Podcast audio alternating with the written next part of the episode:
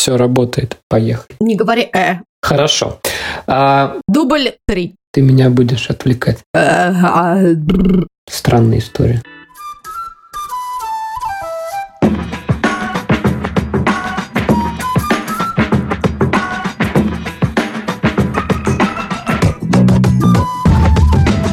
Привет, друзья! Меня зовут Катя, и это подкаст «Вася in Space». Подкаст о родительстве в непростых условиях. Меня зовут Миша, мы родители троих детей, старшая дочь Женя, младшая Тоня и у нашего среднего сына Василия расстройство аутистического спектра.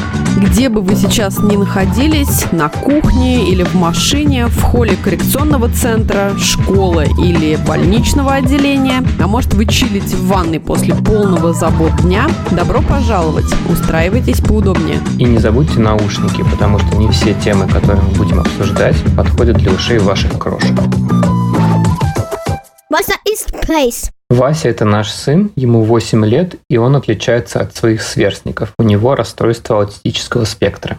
А еще есть такое расхожее выражение «spaced out». Обычно оно используется для обозначения состояния, когда человек оторван от реальности, невнимателен или спит наяву. И мы шутим про то, что Василий как раз часто бывает in space. Но вместе с этим это название подчеркивает, что он не один, и вокруг него есть некоторое пространство, с которым он должен уметь сосуществовать, и которое должно учитывать его присутствие. О чем будем говорить? Ну, вообще, мне кажется, что на пути особого родительства очень важно иметь союзников или хотя бы сторонние точки зрения, от которых можно оттолкнуться. Мне хочется, чтобы наша история тоже была для кого-то полезна, ну или хотя бы просто интересна. Я часто слушаю различные зарубежные подкасты для особых родителей и думаю про то, что не так много похожего контента есть в русском подкастном сегменте. И хотелось бы, чтобы было бы больше именно на русском языке. Очень круто, когда у тебя есть на что опереться с точки зрения других родителей, точки зрения специалистов. Возможно, просто истории того, как это было, они уже дают общее понимание,